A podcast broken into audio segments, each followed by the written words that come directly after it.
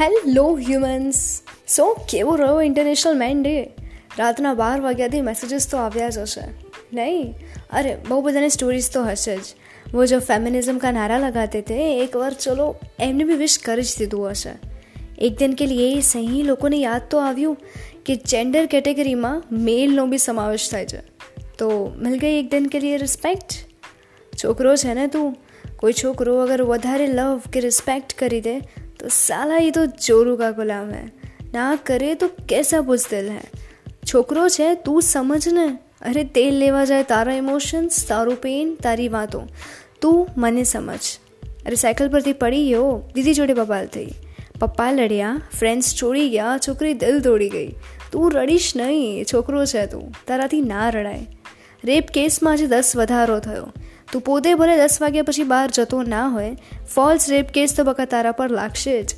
છોકરી જોડે ડેટ પર જાય છે સેવન્ટી પર્સન્ટ ખાવાનું એને કેમ ના ખાતું હોય? પૈસા તો બકા તું જ આપીશ. કેમ? બે છોકરો છે તું. ચોવીસનો થઈ ગયો, હજી નોકરી નથી કરતો. કોઈ સારા ઘરવાળા છોકરી નહીં આપે. ખબર છે ને? છોકરો છે તું. બાઇક ચલાવતા પડી ગયો. બે ચલાવતા નથી આવડતું. અને છોકરી પડે તો બેન ક્યાંય વાગ્યું તો નથી ને?